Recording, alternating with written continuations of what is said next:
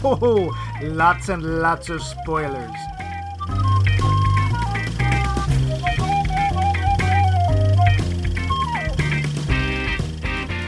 Hello, everybody. I am the Lizard King. I can do anything. I'm a backdoor man, and please, won't you light my fire? Oh dear.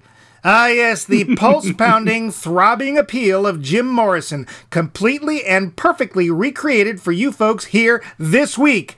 No, not me, but in Oliver Stone's The Doors. Or was it? Maybe mine was better.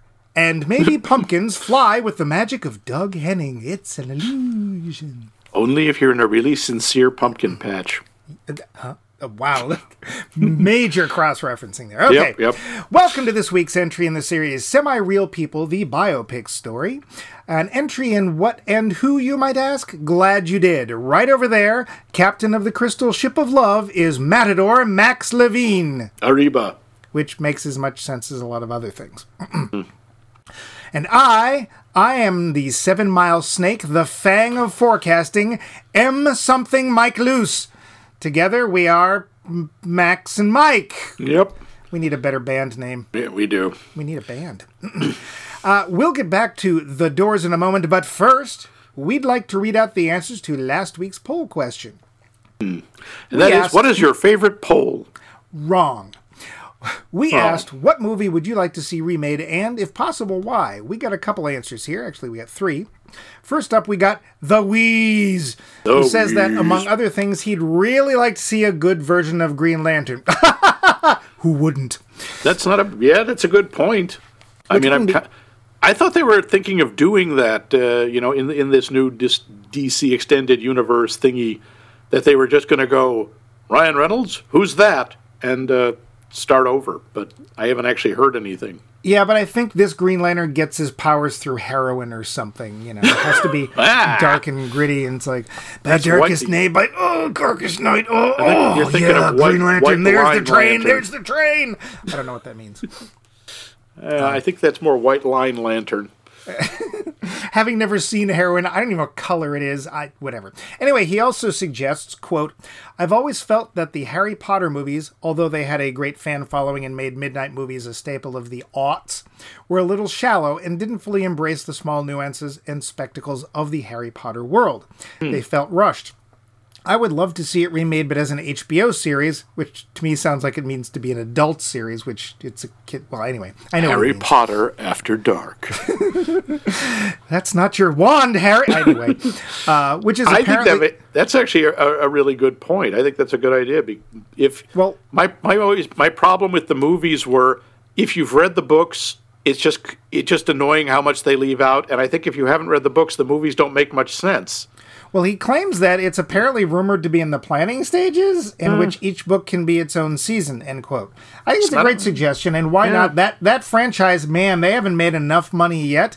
Um, I'm still hoping for the absolutely delicious animals and how to bake them number three or four or whatever we're up to, because I literally forgot the entire plot of the last movie. It was a plot. I, I think that's the one I went to see, and I just started laughing through the film because I literally had no idea what happened in the first and then the previous film, and then realized that it didn't matter. Okay. Nope, really didn't. Next up is Val, uh, who is not at all related to me. She suggests, quote, if it could be done in a more traditional method of filmmaking, she means in this case not with CG aplenty or whatever, it might be fun to see a remake of The Maltese Falcon or even The Big Sleep. She says a coworker of hers who may or may not be a listener suggested Some Like It Hot. Whew. None of those choices would be controversial. Some like it hot would be a little problematic, but uh, well, I don't know. The Maltese Falcon. It's when you have those classics. It's it's hard to picture. The Big Sleep. I don't know. That just some of the, those movies are so iconic. Yeah.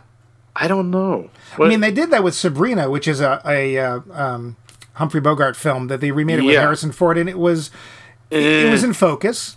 yeah, I remember it being it was in un, focus. it was utterly unne- It's not like it was bad. It was just utterly unnecessary. Well, one of the things that didn't work was, let's face it, as much charisma as he had, Humphrey was not the handsomest man in the world, No, he was not traditionally good looking. and Harrison Ford is perfectly good looking. So Yeah. Anyway, so anyway, thanks for that answer. And uh, last Yeah. up is Vince. Hello, Canada. He says, Good 10 day. years. Oh, good day. Ten years ago or more, I had a ton of ideas. I wanted to be involved in a remake of the TV show Dark Shadows, UFO, and/or Babylon 5, and thought that was a good time for a remake of the Day the Earth Still or Godzilla as well. After oh. seeing some of that happen, wow, seems like a mistake. That said, I love silent films, and since they are almost unseen these days, and many are in such bad shape, they seem perfect fodder for remakes. A film called Pandora's Box, which I have not seen, for example, or take the plot of one of the lost silent films and bring it back to life, which I think is an interesting suggestion. Uh, the work of uh, Méliès is basically untouched. Somebody did a uh, From the Earth to the Moon a while back, but there, I, I, Méliès, most of his films were lost. But I think in some cases, the ones that actually have plots and don't just sit on silent slapstick like the Keystone Cops, like why why would you bother? There's a possibility, maybe. It'd be really tricky. I mean, it would be a completely different movie with uh, with sound.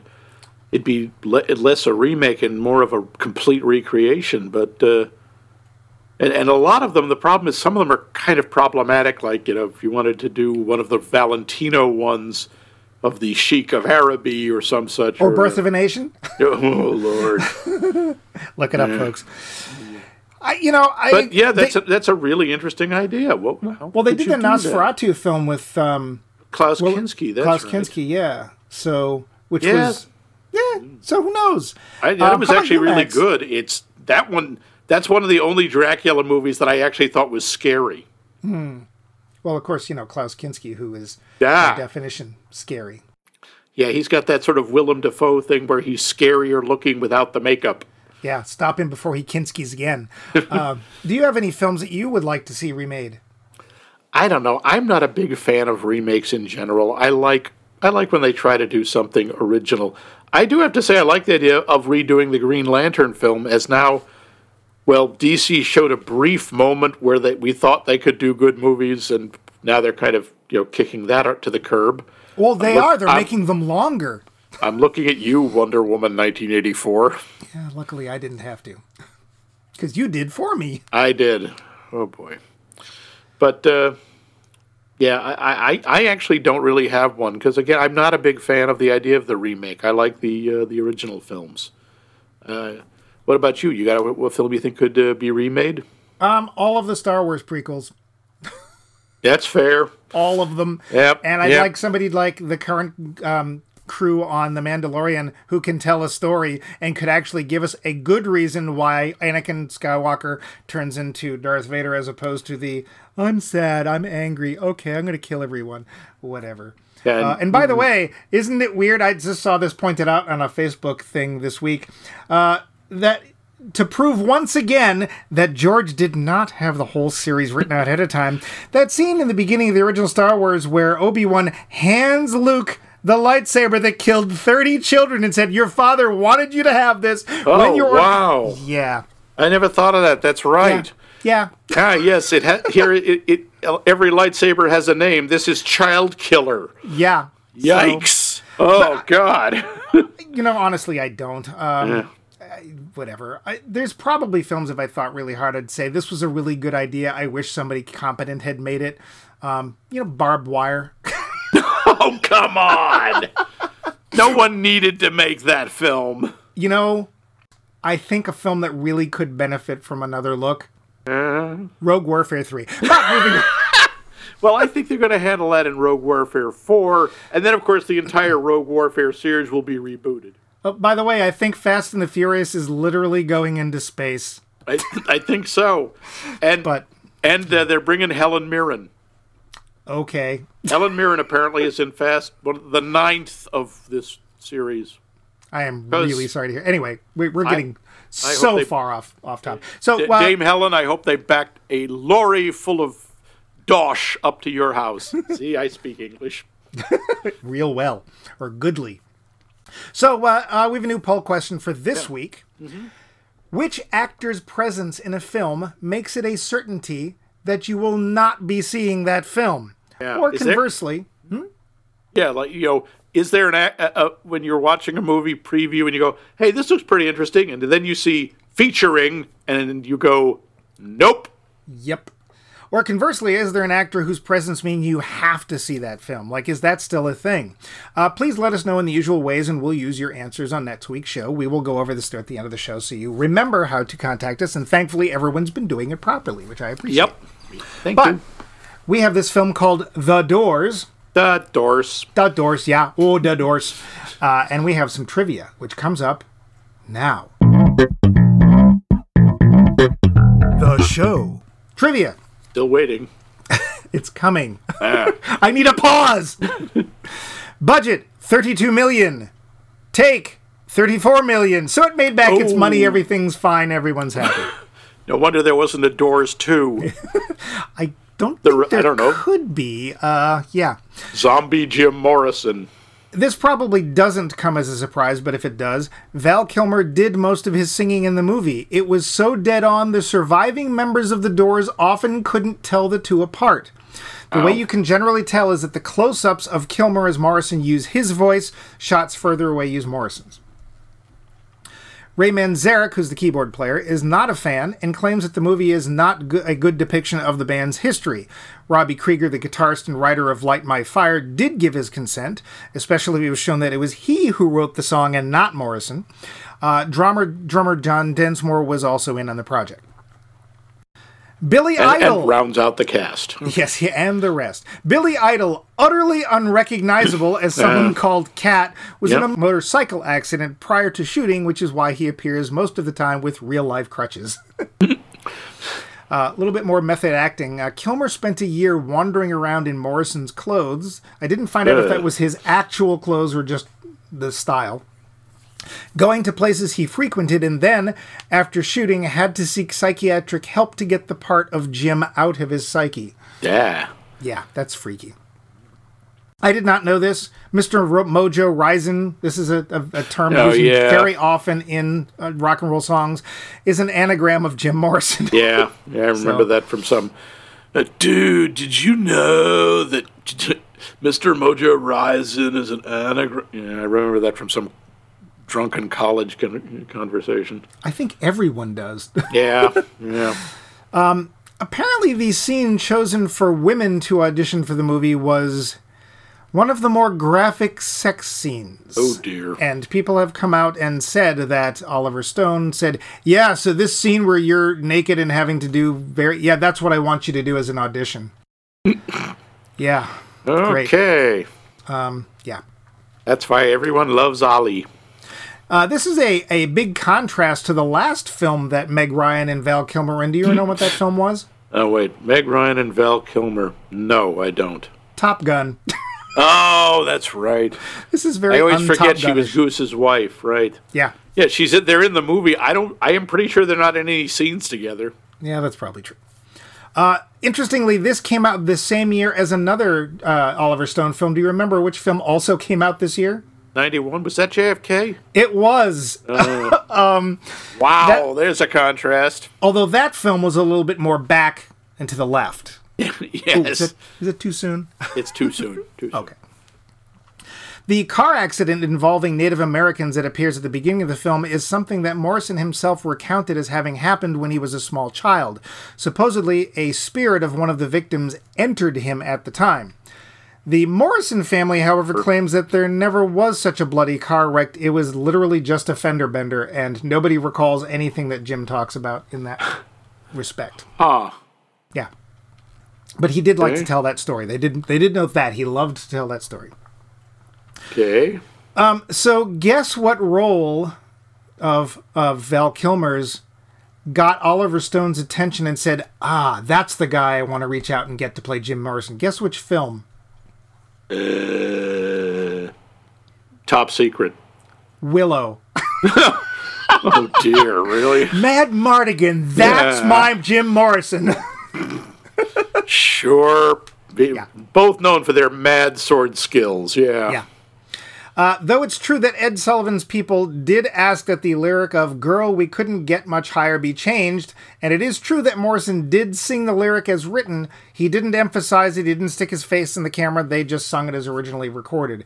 And it's been reported both ways. Uh, one was that Morrison was actually really nervous and forgot. It's also been recorded that they all decided as a band that they weren't going to change it. So I, I always like the story of afterwards, which I thought was in the movie, but isn't. No. When the executive producer is screaming at him, "You'll never do the Ed Sullivan Show again," and Morrison just looked at him and said, "Man, we just did the Ed Sullivan Show." Yeah, that is true.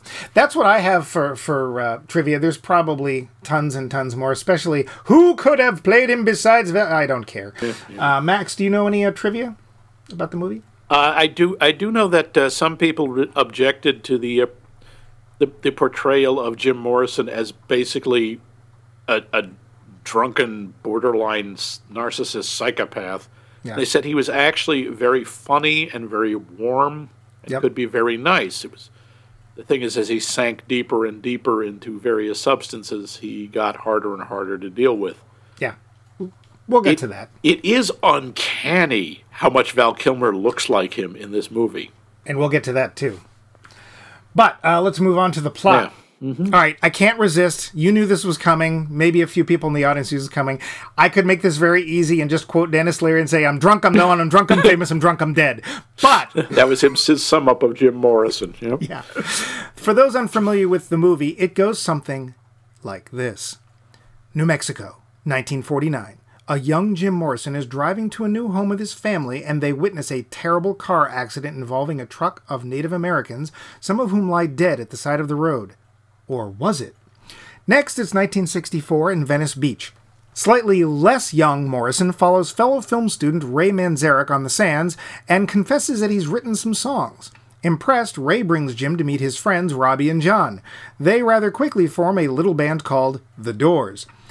Through Morrison's sultry, sexy personality, the band quickly rises to fame, being discovered in the clubs of the Strip. From there, it's a whirlwind tour of fame through the lens of a whiskey bottle and acid. The band exists for only four years, with Morrison, barely managing to keep ahead of Jim's drunken, drugged outbursts. The only one who seems to understand him, tolerate him, leave, and come back to him is Pam, his muse. Oh, and there's another woman named Patricia, that and some groupies, and well, well, there was this summer of love. Finally, after being arrested on stage for lewd and drunken behavior, Jim takes a break to go live in France with Pam, perhaps to get his head together. Perhaps not. There he dies under still unknown circumstances. The Lizard King has ascended, and we are left Morrisonlessness. this is the end, my friend. Meet me in the back of the blue bus. The lowdown. And now onto the notes. This is this is the beginning, the beginning of the podcast. The beginning. of the beginning. uh, to, to sort of piggyback on what you were talking about uh, with Morrison, yeah, one of the biggest uh, objections was that we never see the smart Morrison, the well read, because he was exceedingly well read. Um, apparently, there was one college professor, I believe, who was like looking at one of his book reports and like, uh, no, I don't believe these books exist. They actually knew somebody who was going or had been to the uh, Library of Congress and looked them up because there were these weird, like 14th or 15th century books on um, Wicca or or you know alternative religions, and found that they did exist. And Oh, wow. because of the level of writing, they're like, I guess he read them. um, also, funny, I watched doing a little research, I watched a live at the Hollywood Bowl in 1968 concert, which is available on YouTube. You can go watch it. And in the opening song, uh, which is When the Music's Over, there's a long silence, and then Morrison just walks up to the microphone and burps. and it, it's hilarious. He laughs, the audience laughs. It's really just funny. And it's like. I, I'm going to agree with that, and we're going to talk a little bit more about that too. But it seems there was a lot more to Morrison than we saw. That being said, I don't necessarily believe that the depiction is wrong Well, a of that lot, part of his life. a lot of those aspects, the stuff he was doing in public, that that's been reported on. The the whole standing on the car in front of the crowd and screaming, "I am the Lizard King. I can do anything." Right. that that's real apparently, and he Yeah. did set his house on fire. He uh, That they uh, that was listed as one of the events that was not corroborated. I well maybe it wasn't the uh, the closet with his what with his girlfriend in it, but apparently he did end up burning a house down. Yeah, what I found out was that the violent outbursts as depicted in the film were apparently all fabricated, though Oh. everyone concerned, concerned agreed that Jim could have his moments. Uh, those particular to the film, such as locking his girlfriend in the closet and setting on fire, brandishing a knife at her during a Thanksgiving celebration, and throwing a TV set at his bandmates during a recording session, those were all made up for the movie. Uh, Um, so, yeah. Uh, I mean, let's just go ahead and start right off. Val Kilmer, this is his performance. Uh, and there were other people that were originally. This was not his first pick for Morrison. There were other people that wanted to be. John Travolta was one of them. He kind of has the hair, I guess. but break on through to the other side. My God, I can't see that. Just no. No. Um, Tom Cruise, no. Well, never mind that. You know, Morrison. One of the things about it was how tall he was. Sorry, sorry. Oh dear, yes, well. Yeah, I know that's just mean. And how not gay he was. Oh! Oh, Well, we all know that Tom Cruise isn't gay because he told us so. that's Actually, right. I don't even know that there's ever any evidence about that. It was in a song. Uh, I literally don't think there was anybody else ever made to play Morrison as well as Val Kilmer, Yeah. um, especially the singing. Um, I I knew he sung in this, but I didn't know they used both of them. I can't tell them apart. it's really hard to tell where one stops and the other starts. Not to mention, part of that is also because Morrison did perform drunk an awful lot, and his voice, the quality of his voice, could change drastically. Yeah. And especially towards the end of the career, apparently, those things were true that he would often be late, sometimes missing planes to performances um, or being too drunk to record and stuff. Um, that being said, the dude had charisma. I mean, if you want. If you want a male white definition of the word charisma, that's there you go. Yeah, Because even just photos of him, you could. I've seen shots of him on. I've seen like interviews and I've seen him on screen, and you cannot not look at him. yeah, He just is incredibly magnetic. Yeah. Um, Kilmer just does a hands down amazing job. Um, even having watched that live at Hollywood Bowl, the only thing I'll say is that we don't get to see that Morrison. And I've read through some of the comments. so It's interesting because there were people who had been to that show or were commenting on it in the YouTube comments. And one person said, "Yeah, it's amazing how well he can do, and he's totally whacked out on acid." And one of the other people said, uh, "Some people go, I don't think you can be that good and be whacked out." And somebody says, "You can see it start to hit in like one of the last songs." so he took it before the concert, but and he peaked toward the end. Yeah. and that's what they say is he peaks towards the end. Here's the other thing that I think is is just not really fair. The film's called The Doors. Not fair. It's not about the Doors. It's just No. not. We learn nothing about the other people. We do learn that um, a really bad wig on Kyle MacLachlan will look like a really bad wig on Kyle MacLachlan. I, you know, I had seen this movie before. I didn't know. I had forgotten that was Kyle MacLachlan as Ray Manzarek. Me too. I Yeah. forgot that uh, Meg Ryan was in this film Yeah, because yeah. talk about not a part. When she first, when I saw her name pop up, I'm like, "M- Meg Ryan? does she even drink? I don't think she does. And then she pops up as Pam, and I'm like, oh, this isn't going to go well. And it's like she actually does fine. I She does. She does a great job. Performance. Yeah, I don't it's an int- it's an interesting contrast, I thought, to like Sid and Nancy, because you see these these two people who are kind of locked in another codependent, destructive relationship, but they're not awful people. no, You know, they're. Bo- I don't. I never thought that Morrison. I think he. Somebody described him as like a big child in the movie, and the way he's portrayed in the movie, he is. He's kind of like a kid. He's really. He's based purely on impulse, but he's not. He's not a bad person, and neither is she. She's just you know extremely vulnerable, and uh, suggestible. It seems. Well, she also makes the mistake of assuming that somehow Jim Morrison's going to be faithful to her. Yeah, yeah. I don't. Yeah, think- that, that was a mistake. Yeah, and you know we get into the, the the woman Patricia. The woman Patricia in the film is a real person, although even Oliver Stone said, "Yeah, the portrayal is basically I made her up." Yeah, a, a, a journalist who's also a pagan, uh, Wiccan. That part's true. Ah, okay. The ceremony, that part's true. they and drinking she- human blood or mixing it with cocaine. I don't know about that, but the Wicca ceremony, that apparently was true. And she really didn't like not only her own portrayal, she didn't like the fact that it showed that um, Morrison wasn't taking it seriously. She claims that he did. He, uh, other people claim that he doesn't remember that much of it, which I could see this either way. Um, it is also likely that if she did get pregnant, and I couldn't find this out, uh, if she did get pregnant, that he freaked out and was like, "I'm not doing that." Yeah. So, um, the people who play the band members, uh, Robbie, John, and um, uh, Jim, Ray- uh, not Jim, uh, Ray. Ray. they're fine, I guess. Although Kyle Yeah. MacLachlan, that wig, no. Yeah, and Frank Whaley and uh, uh, whoever it was who played John, they're, they're, they do a fine job. Oh, it's Kevin Dillon. Kevin Dillon, that's right. Yeah. But uh, Suffers from Matt Dillon syndrome in that he never quite makes it in Hollywood. and yep, so close, but didn't really. And he's a decent actor, so is Matt Dillon. It's Yeah. just they never I don't I never could understand why Matt Dillon didn't make it to the A list, but he never did. Yeah, that they're solid B-listers. But I gotta say, maybe I'm just old and cranky. There's part of this movie that makes me feel like an old man, and that is listening to Morrison talk and listening to his read his his uh, poetry. All I can think is, you sound like such a pretentious douche. you sound like half the college sophomore conversations I ever heard when people would get stoned and sit around and basically go, How do you know? How do I know the color blue is to me is the same as it is to you? Get a crayon box. yeah, um, our old pal Dennis Miller. Yeah.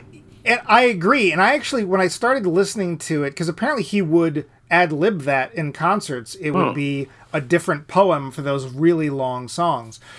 Um, my thought was, is this a, like a direct offshoot of beat poetry? And I Oh, think it was because it really seems long.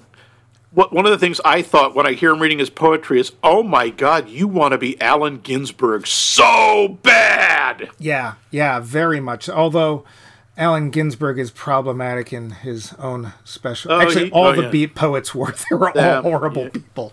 Yeah, they were Um, not nice people, but if you read Howl, Mm-hmm. it reads like a Doors song.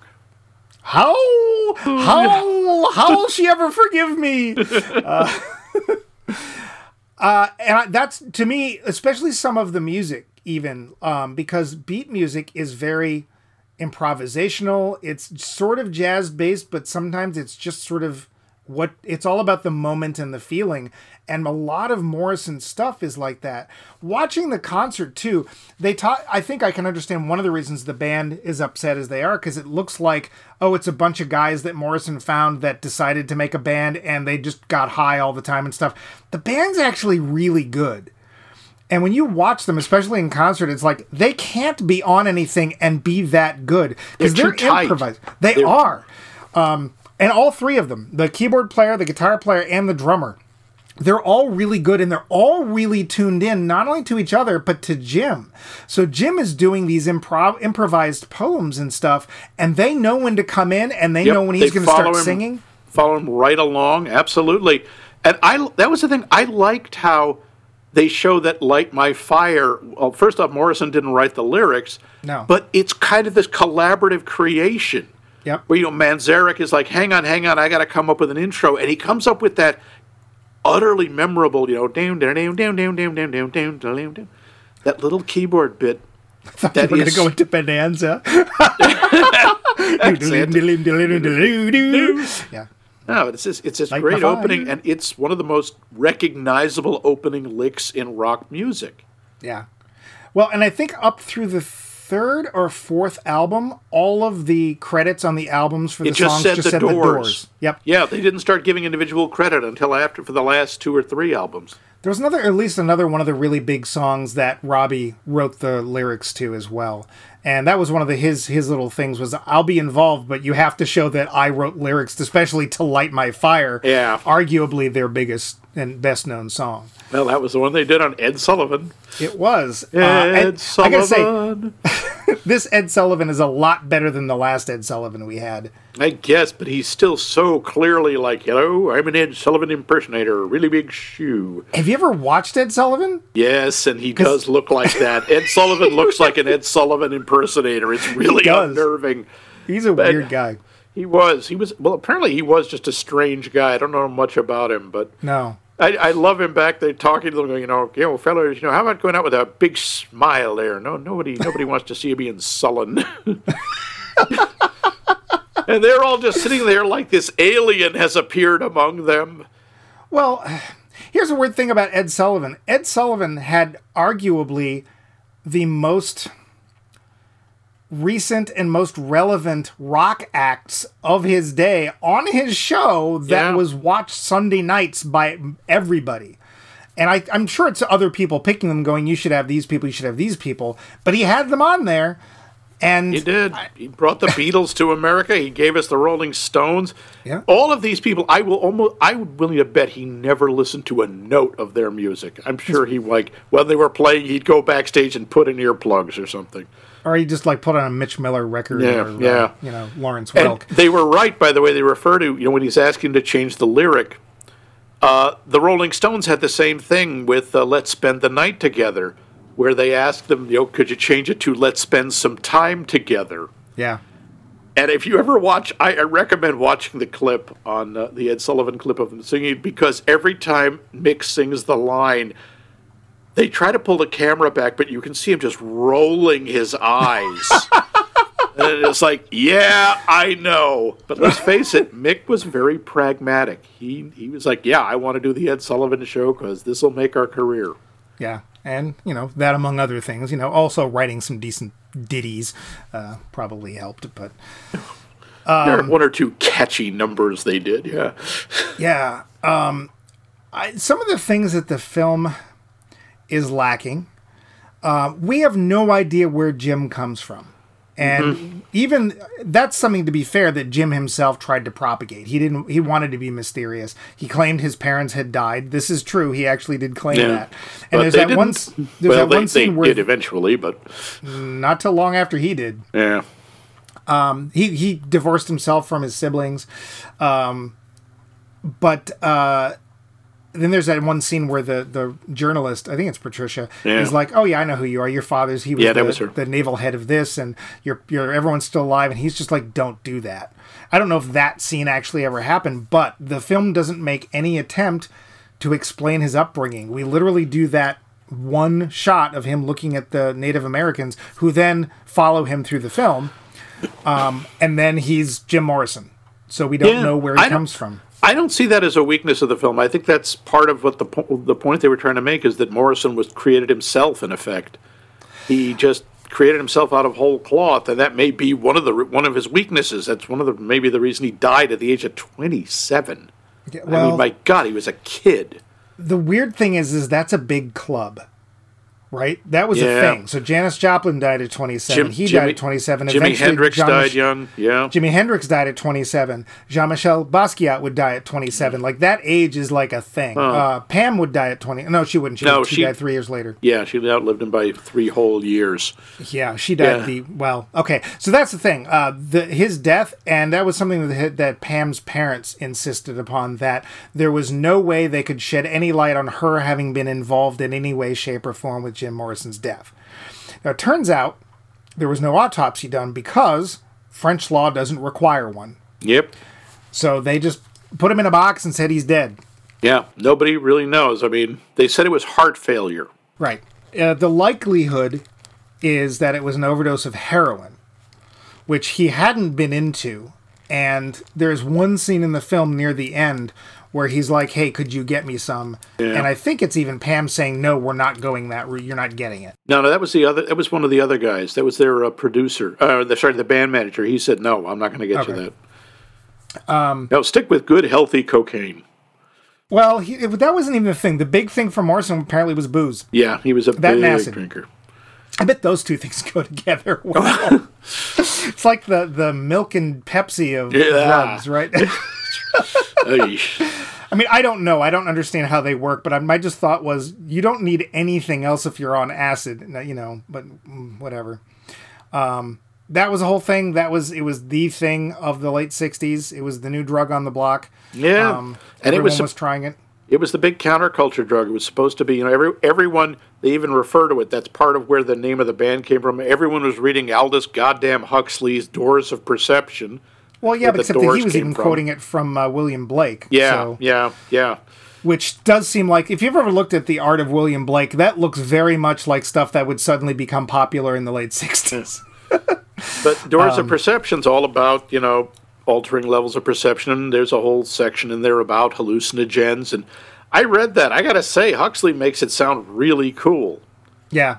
Yeah, And I've had had some had some friends who've had acid once or twice, and they luckily were not some of the people who had bad trips, and they enjoyed it. Uh, I don't know anybody who's still doing it. This was you know way back in the '80s. I've never had it. I don't even know what it looks like. Is it is it even is it a color? I don't even know. It can look like all sorts of things. Uh, most famous is blotter acid, which looks basically like thick paper. And there was uh, window pane acid, which are these little sort of clear gelatin tabs.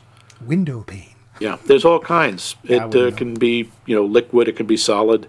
I've never taken it either. Uh, I, I could never quite explain it, except uh, when I read when I was reading about it in biopsych, and I saw the parts of the brain it affects. It's like, um, no. I'm going to need those. I, yeah, those are way too. And, and then I read somewhere it was a great quote. I think it was in a web comic where someone said, "No, I know my subconscious, and I don't want to give it unfettered access to my audiovisual cortex." It's like, yeah, that's pretty. That that's some for me. That sums it up perfectly. Yeah. I want Not to say one of the thing one of the things that I thought was very well portrayed in this film was San Francisco, the Haight Ashbury area. This footage that's supposed to be of him taking like home movie footage. It felt very real to me because I've seen some footage of the the Summer of Love and uh, later on of Woodstock and stuff like that. And yeah, pretty much. Yeah, even the stuff when he's filming around Venice Beach. Yeah. That gave a real, you know, California in the '60s. Well, you know the funny thing about Venice Beach because I've been there, it still looks like that. Oh, really? Yeah, Oh, kinda. Oh, that's nice. Yeah, uh, this so there's a lot more graffiti than there was in as depicted there. But now, of course, uh, I can't remember if if weeds is legal fully in California yet or not. But when I I was there, it was just medicinal. So there's all these medicinal weed shops, you know, and right next to the oh no, this is just smoking paraphernalia. It's for decoration. Next to those shops, Right next to the cupcake shop. Yeah. If I you're still, smart. I shout out to. I, I probably you heard about this when they legalized weed in Colorado. This Girl Scout set up her cookie uh, stand right outside a dispensary, and I'm like, that kid is going to be the next Rockefeller. That kid is a genius. Well, you realize that they don't actually make personal money from the cookies. I know, I know, but someone with that kind of business sense, oh, the Girl Scouts will not be able to contain her. She will, she will have uh, a corporate titan one day. See, I used to like there was a, a, a Girl Scout every year in Harvard Square who just ordered as much as she possibly could and then set up a table in front of the T the entrance, which is the subway in Harvard Square. And it's like, oh, who wouldn't hand a couple of bucks to a Girl Scout on the way to the T for a box of cookies? Heck yeah, you might be stuck in that red line train for an hour. You want something to eat. Yep, yep. You never know how long how long you'll be there without food.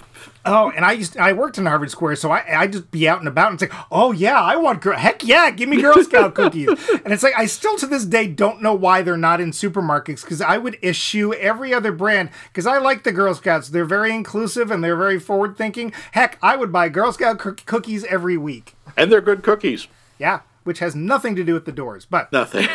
but I Um, bet the doors liked cookies also. Yeah. Um, so all of the performances we see of the doors are somewhat problematic. Um, something happens. Uh, the Whiskey A Go Go show in the beginning, Jim, Jim goes a little too far. Everyone reacts badly, and they're basically kicked out. Of course, that's when they get picked up. Turns out they actually got picked up before they got kicked out of the Whiskey A Go Go. But whatever, like that's so minor, it doesn't even matter. That's just that's one of those tweaks to a story that is like, eh, it makes a better narrative. It's fine. It, it it's not like oh, if they depicted it the real way, we would have understood the true Jim. No, it doesn't matter. There's some great crowd scenes with some guest appearances that I was like, is that who I think it is? Do you know who I'm thinking of? Paul Williams. Yes. Yeah, Andy Warhol's PR guy is played by Mr. Rainbow Connection himself, Paul Williams. now, to be fair, Paul Williams wrote a lot of hit songs. Oh, yeah, a he lot. was incredibly Most of which he didn't sing, which is a good thing. And he was the voice of the Penguin on Batman the Animated Series. Yes, he was. which gets you immediate cred with us. Oh yeah.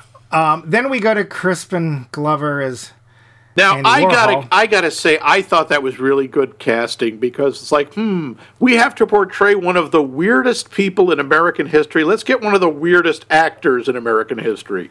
the problem is he doesn't do a very good job of Andy Warhol. No, he Um, doesn't seem at all like any of the stuff, and because we know what Andy Warhol looked and sounded like, because Right. God knows there are enough interviews with him. And he one of the things they show him is like licking his lips like he wants to get in bed with Jim Morrison. Andy Warhol was not like that at all. I'm not saying he didn't have sex, but he was not leering and he was very shy about that aspect of his personality.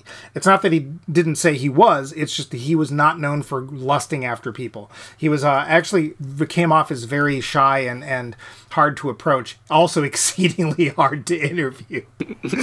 Because mostly he'd just be sort of staring behind his sunglasses and then ask you a totally unrelated question. So, whatever. Um, we get to see Nico. I, I don't remember who played Nico.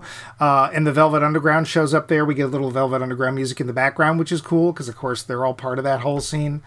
Um, I'm trying to think who else did we get in there. Um, that's pro- again, Billy Idol. If you don't know he's playing that character, because I knew he was in the film. Yeah. and I- it's like who's Cat? Um, and I found out after the end the film, it's like, oh, that was Billy. You will not recognize him. No, so it's I don't really, even know why really he's hard. there. And I, Um, I like little things like the fact that at one of their uh, their shows, the one that like Jim is really super late for, th- th- that's Barry McGuire, or it's supposed to be Barry McGuire and his band out there singing "Eve of Destruction." Oh, okay. I'm like, Uh. wow, Barry McGuire opening for the Doors. No, I mean, it could have been worse. It could have been the new new Christy Minstrel. I still like the uh, the agent who at the beginning of the movie is trying to convince them that they should do songs like Herman's Hermits. You know, come on, you know, Mrs. Brown, you've got a lovely daughter. That's what people want to hear. yeah, mm, yeah. Doors do it. No, I never could figure out. It's like I didn't know this, and I don't know why I didn't know this. But the one album I have of theirs is the first album, The Doors. The Doors. Um, and it's got this song on it, and I'm like, what? This just doesn't sound like Morrison. Why is this here? This sounds like some weird German expressionistic. Oh, it is. it's Kurt Weill. Oh, oh, uh, they show me the way to the next whiskey bar. yeah. Which also like- gets really creepy if you listen to the all the way through, because at the end it's show me the way to the next little girl. Well, and of course, with Morrison having this thing for lots and lots of whiskey, not yeah, whatever. Oh yeah, now that's a weird one. And then we have this press conference, and Jim finds someone even freakier than he is, which is this made-up uh, Pamela Ke- Kennealy, I think her name is, or Patricia Kennealy. I um, thought you said she was a real person. She is, but in the film, the Oh, way she's just- depicted, yeah, There was another character who I'm like, you sound like a college student who just read her first book on neo paganism. yeah, Because all of that stuff she's spouting is, again, I, I don't know if it's fair because this is the 60s. This is when it was, in effect, a lot of people were discovering it. But they weren't the first to discover it. She's throwing around uh, quotes from uh, uh, The Golden Bough and The Secret Order of the Golden Dawn, and that's way back. Harry Potter and the Yeah, mhm. Prisoner of Azkaban, and yeah, I know. Yeah, I was waiting. Yeah, at one point in there, you're waiting for just one of the two of them chasing each other around the, the bedroom. I kept waiting for someone to yell, Avada Kedavra!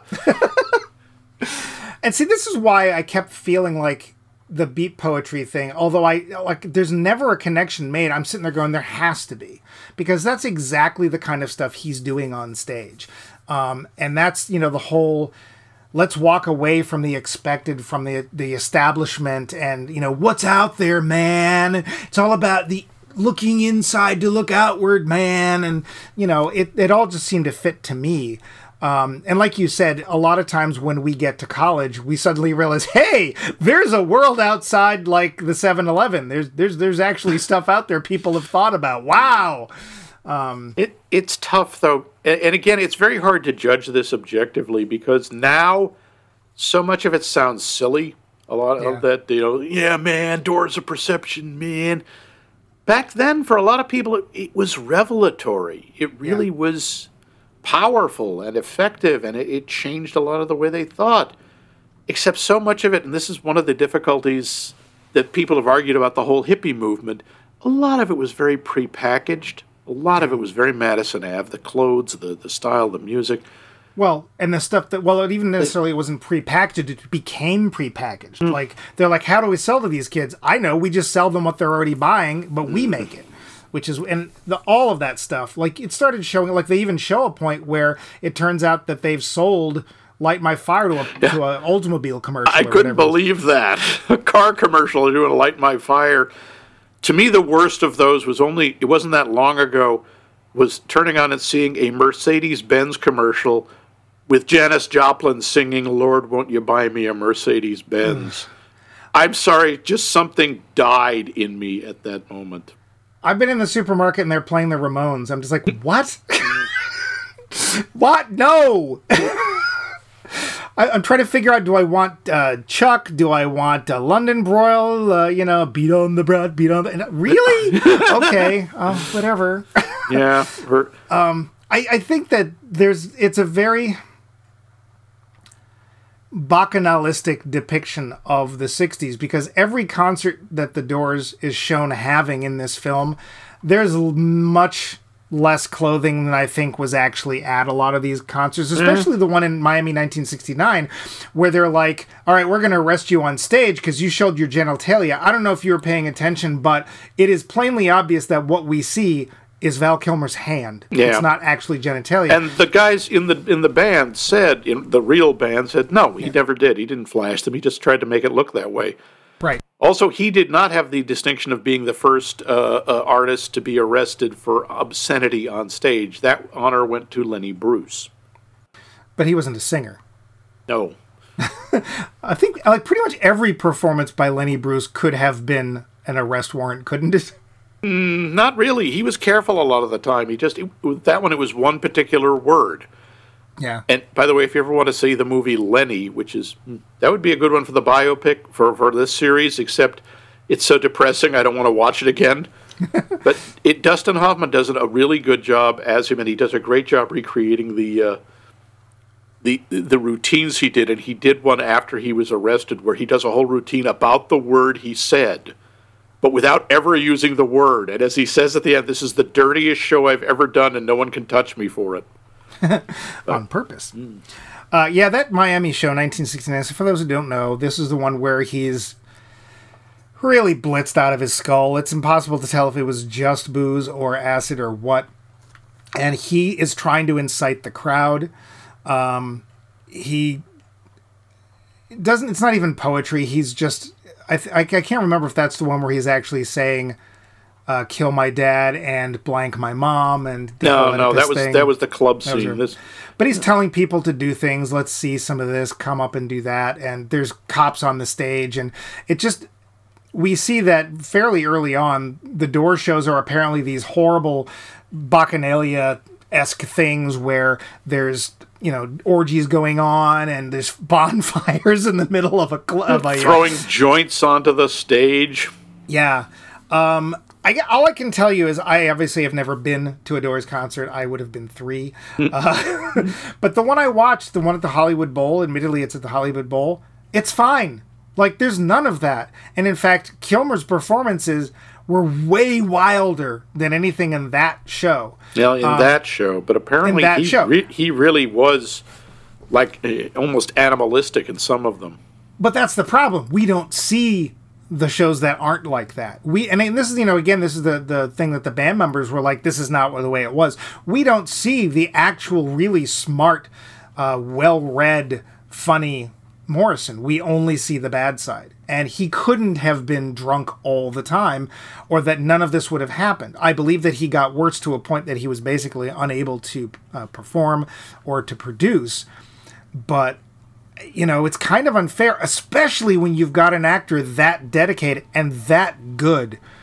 It would have been nice to see some not drunk Morrison, some some creative Morrisons. It would have been nice to see what it was that made so many people love him, not just the uh, Yeah. not just the, not just the uh, hedonists and the uh, neo bacchanalias, the yeah. because he, appealed to a lot of people. He they were incredibly successful, and it's not as clear from this why they were.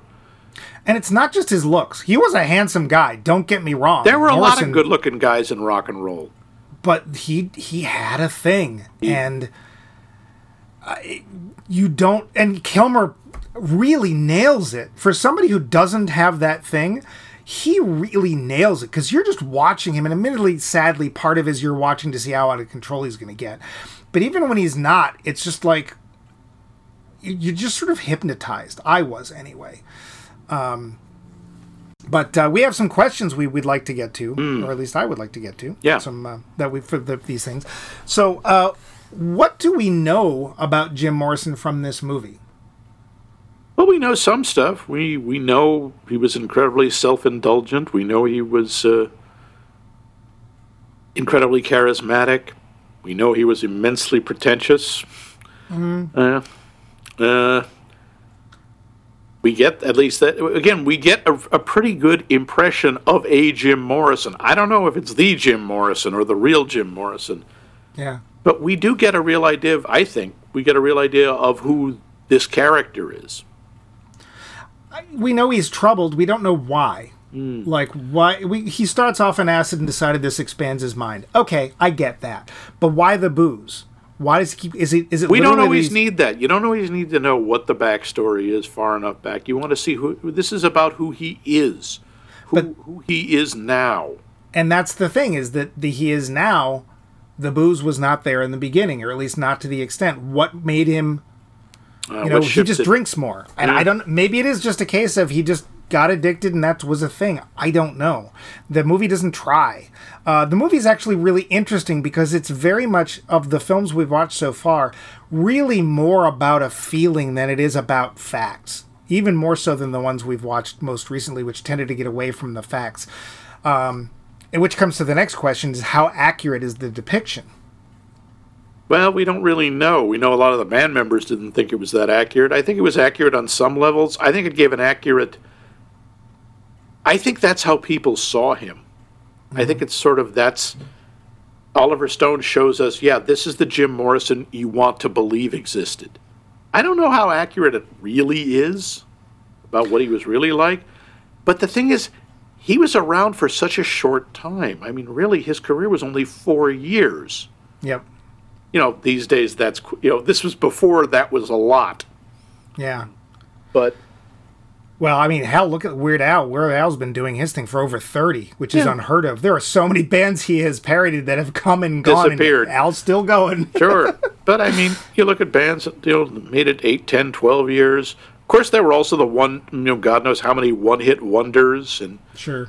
you know, flash in the pans. But considering how influential he was and how well known, it's staggering to think he was around for such a short time. And I think this does a decent job of showing you, yeah, this is why. This is what he had that made him burn so bright and for such a short time. What's interesting is when I did a little bit more research, most of the quote unquote factual stuff, so like this show happened at this time and this is what happened during that show, most of that stuff's actually true. Like, you know, him being arrested, him inside, uh, getting pepper sprayed, although it turns out it wasn't Patricia, it was a groupie. Um, but then, you know, and trying to incite the audience against the cops. I got to say, I was really impressed. That was not pepper spray. That pepper spray didn't Oh, exist in '67. It was mace. Yeah. He got sprayed in the face with mace and still went on and performed all I can figure is all the drugs gave him some kind of immunity because mace you don't walk away from. Yeah. That is horrifying stuff. That can permanently blind you. There are people who have died from toxic shock from it. Mace is awful. That's why police don't use it anymore. It's illegal. Yeah. The And only he I've just been shakes it off. well, he was the Lizard King. He could do anything, uh, except last to 1972. Oops. I have only experienced tear gas, so I can't tell anything about that. Um, so I, I think that, that it overemphasizes a truthful aspect of Jim Morrison. Yeah. We miss out on a good chunk of what made him who he was, but I think that parts we see are true. It's just we're leaving out stuff that makes it untrue by omission. Um, but yeah, the, the period of time, which it, again, four years, 66 to, six, to 70, he moves to, to France in 71. I didn't know this. Two more Doors uh, albums came out without Morrison. yeah, they, Like they tried and they're like, oh, yeah, not really. Yeah, not so much. Um, do we feel we get to know the subject better after having watched this? We get to know the one we see in the movie. Do Yeah. we know the real Jim Morrison? I, I, I don't know. I don't probably not. Does but I think, but we get to know more. I think we got to know more about him. Sure, I think we know something more than Well, I. when I first saw it, we certainly, I certainly walked out of it knowing more about him than I knew when I walked in. And I don't know if this worked for you, but it did for me. Did the movie make you want to know more about the Doors in general? It kind of did. It made made me want to know, like, what uh, you know. I know some of their big songs, but what they put out a, a lot of songs, a fair number of albums, or some of the ones I don't know as many. You know, I know as much. Yeah. And who was influenced? Who who claims them as their influence? And there are a lot of people who do. Yeah. Yeah, Which I think is a good mark. If I think if a film makes you curious, Hmm. that's a good mark of a film, of a biopic especially. yeah. Did it work Um, that way for you? Yeah, and I did. I went and did a bunch of research. I listened to I actually listened to there was a live tape made at a club called The Matrix that they started at. It was one of the strip clubs, not not a strip club, but a club on the strip. And somebody actually recorded one of their live concerts. So this is before they were big, and it's all there. Like they do things differently later on, but like there's Light My Fire and there's you know all the songs that would become huge hits are all and there's nobody in the audience, nobody. Huh. So yeah, it was. It was. So yeah, I think so. Uh, do you think Stone was passing judgment on Morrison? Because I think he actually really lo- loves the Doors. I don't think he was. I think he was more presenting him because he does. There, he does present him. There's certain amount. You feel some sympathy for him. You know, here's this guy who's just clearly overwhelmed by this life, doesn't know how to handle it, never really grew up. It's hard to tell because Oliver Stone can do many things. Subtle is not one of them. He also loves his conspiracy theories. well, that's not so much the. Yeah, it's he is not a subtle man. I- he may be a Scientologist. I still remember Natural Born Killers, which is a really well done movie. But I somebody when I walked out, someone turned to me and said, "Well, what'd you think?" I said, "I felt like Oliver Stone was standing in front of me during the entire perform this whole movie." With brass knuckles, with the et- with the entire message of the movie etched on them, and was punching me in the face with them for two and a half hours. so what was the message? uh, me- media perverts things. Bad, pe- it makes bad people worse. Uh, I don't know. I've forgotten a lot of it. It was. Uh, it's an interesting movie. I, oddly enough, a lot of it just sort of went out of my head. So apparently he didn't hit you hard enough. I may have hit me too hard because I think he damaged something. He knocked a little BB out of the duck's eyeball. Yeah, yeah. Yeah, we are uh, fast approaching that point of the uh, of the show. Uh, do you have any other notes you wanted to get to before we get to the the roundup? Yeah, I don't get what the whole thing of going into the desert to take acid is. First off, Hunter S. Thompson did it better, and he did it before. But why? It, it seems to be this trope, not in just in movies, but in real life. People want to go out in the desert and take acid. That just seems so dumb. Hi, I'm going to take something that messes with my judgment, screws up my perceptions, and I'm going to go into one of the most hostile environments on the planet that can kill me in literal hours and hang out. Could have been worse. They could have done it in Australia. Oh, yeah, well, in Australia, where you're never more than 10 feet from something that can kill you, yeah, that would have been worse. But so they're going, you know what's out in the desert? Scorpions! Lots of them! Well, let's face it, they're in California. It's right there. Mm. they Oh, want to oh, get I- lost in nature, oh, man. The one thing I did also want to mention is this was a kind of a waste of a really great performer, and that is Floyd, Floyd Red Crow Westerman, who plays the old Indian who keeps appearing in his visions. Floyd Red Crow Westerman is so cool. He, if you ever see Dances with Wolves, he's Ten Bears, the chief. okay. It, if you've ever seen a TV show or a movie with a Native American actor, that's him. Hmm. He's in everything. And he has this great quiet presence, this great quiet charisma. And he, he is so cool, and I'm just kind of sorry to see him tossed aside. And the naked Indian on the horse, uh, which I think his name is Wes Studi, that was, uh, he, pl- he plays in a movie I really enjoy, Mystery Men. He's the Sphinx Okay. you know, whose superpower is that he's really, really mysterious. that that's all. That's all I wanted to bring up. Well, let's get to that part where we um, get to that part. Yeah. The roundup. So, Max, Yeah. did you see this when it came out? Uh, if I didn't, I saw it when it came out on video. Oh, and um, what did you think of it? When I first saw it, I was blown away.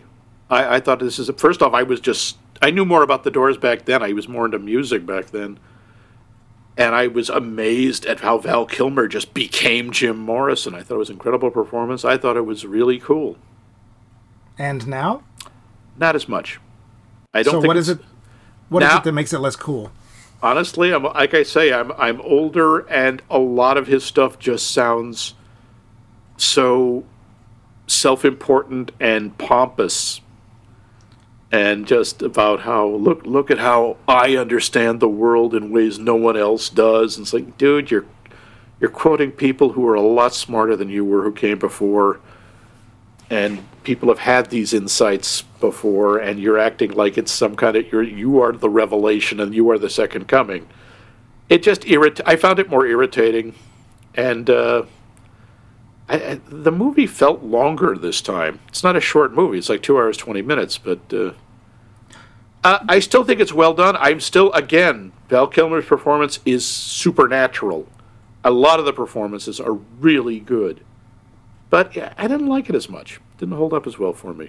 How about you? You th- well, you- that major complaint really seems to be more about Morrison himself than the movie. I guess it's maybe more of the dialogue and such. Yeah, and and the rest of just we've seen a lot of the oh look rock and roll success destroys you with drugs and alcohol. We've seen that a lot.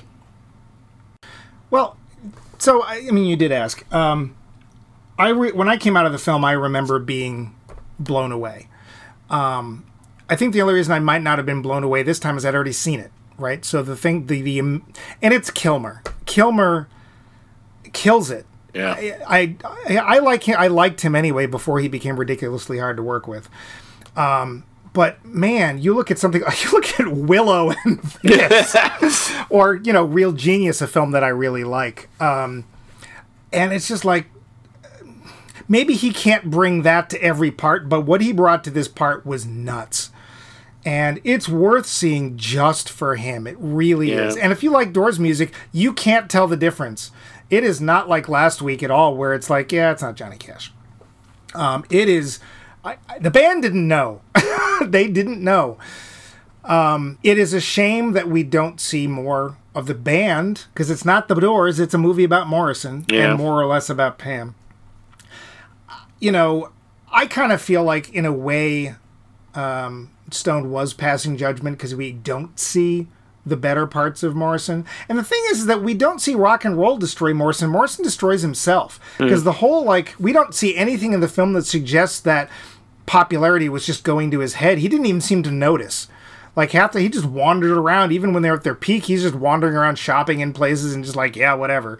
Um, there's there's scenes where the crowd is being held back from him, but he's not really even reacting to it. I think the film is worth seeing, but I think it's also worth being a starting off point. If you don't know the Doors music, if that time period interests you, by all means start looking at other stuff because the Doors is not they were not the typical band of their era. because so we're talking 66 so the beatles are still at, pretty much at their peak uh, the rolling stones that kind of music and the doors are not the same thing and when you watch some of their live con- concerts and there's at least one on youtube there's a lot of songs where they're like 15 minutes long and it is this improvisational stuff which admittedly at some points gets really annoying. Hmm. But it's there's a lot of jazz influence there's a lot of i think beat po- poetry influence and i think the film does a really good job at giving you an introduction saying here if you're interested in this take a look. Now go look at other stuff. It hmm. doesn't tell you to go look but you'll want to. So it sounds like it held up for you. i think it does. I i again we don't learn as much as we could but yeah i think it held up but we have business to We take do. care of. The, le- the least of which is how do people get in touch with us? Well, we have an email address. You probably didn't know that. No, you probably did. Us at maxmikemovies.com, which is where you can send us your comments, your suggestions, your free tickets to Doors concerts, which you can't use. Um, we also can uh, take comments or uh, answers to our poll question there, which this week is Is there an actor whose presence basically guarantees you will not be seeing that film? Or conversely, is it an actor out there that says, Yes, I must see that film regardless of subject matter? Uh, so you can comment through our website as well, uh, which is how most people are doing it. That is, of course, maxmikemovies.com where we also happen to have, by pure coincidence, every single episode of Max and I going blah, blah, blah, blah, blah for the last 139 episodes plus specials. Leave comments there, listen to our episodes, listen to them again. They might have changed. Uh, you can find us on social media such as uh, Facebook and Twitter. You can find us on the podcast app of your choice, which you know how to do that. Um, otherwise, um, that's where we are right now, except for the big question that's on everybody's mind. What are we going to watch next week, Max? Next week, we're going to go with another rock star. Yeah! Although, well, sort of. Not exactly a rock star of music, but a rock star of jurisprudence. Woo! Ah! And, uh, What? yeah, yeah, no, actually, we're going on this movie. It sounds really hot. It's called On the Basis of Sex. oh, yeah. Yeah? Let's see. Who's it about? I, I don't know. Hang on. I got to read the description. It's, Oh, boy, a porno. We're going to watch a oh, porno. It's, well, it's, it's actually about Ruth Bader Ginsburg. We're, wait, we're going to watch a porno with Ruth Bader Ginsburg Hang in on. it? That can't be right. Hang on. No, no. I, I don't want to watch a porno No, with this Ruth is the Bader. bio- the I'm not going to watch a porno with Ruth Bader It's Ginsburg in okay. it. It's okay. You don't have to. No one's going to make you. Okay. Yeah, no, we are going to watch. Yeah, this is not. This isn't a musician, but she, RBG was definitely a rock star, and this is the biopic about her life and uh, her working in the uh, law industry and making her way all the way up to the Supreme Court. It's on the basis of sex. Fr- from from when she was a lowly sex worker Yeah. until she was. Sorry, no. Um, There's going to be porn in this. I just know it. It's going to be old lady porn, and I don't want to there's watch not going to be porn. I'm almost sure of it. Tune in next week to find out if Max is lying.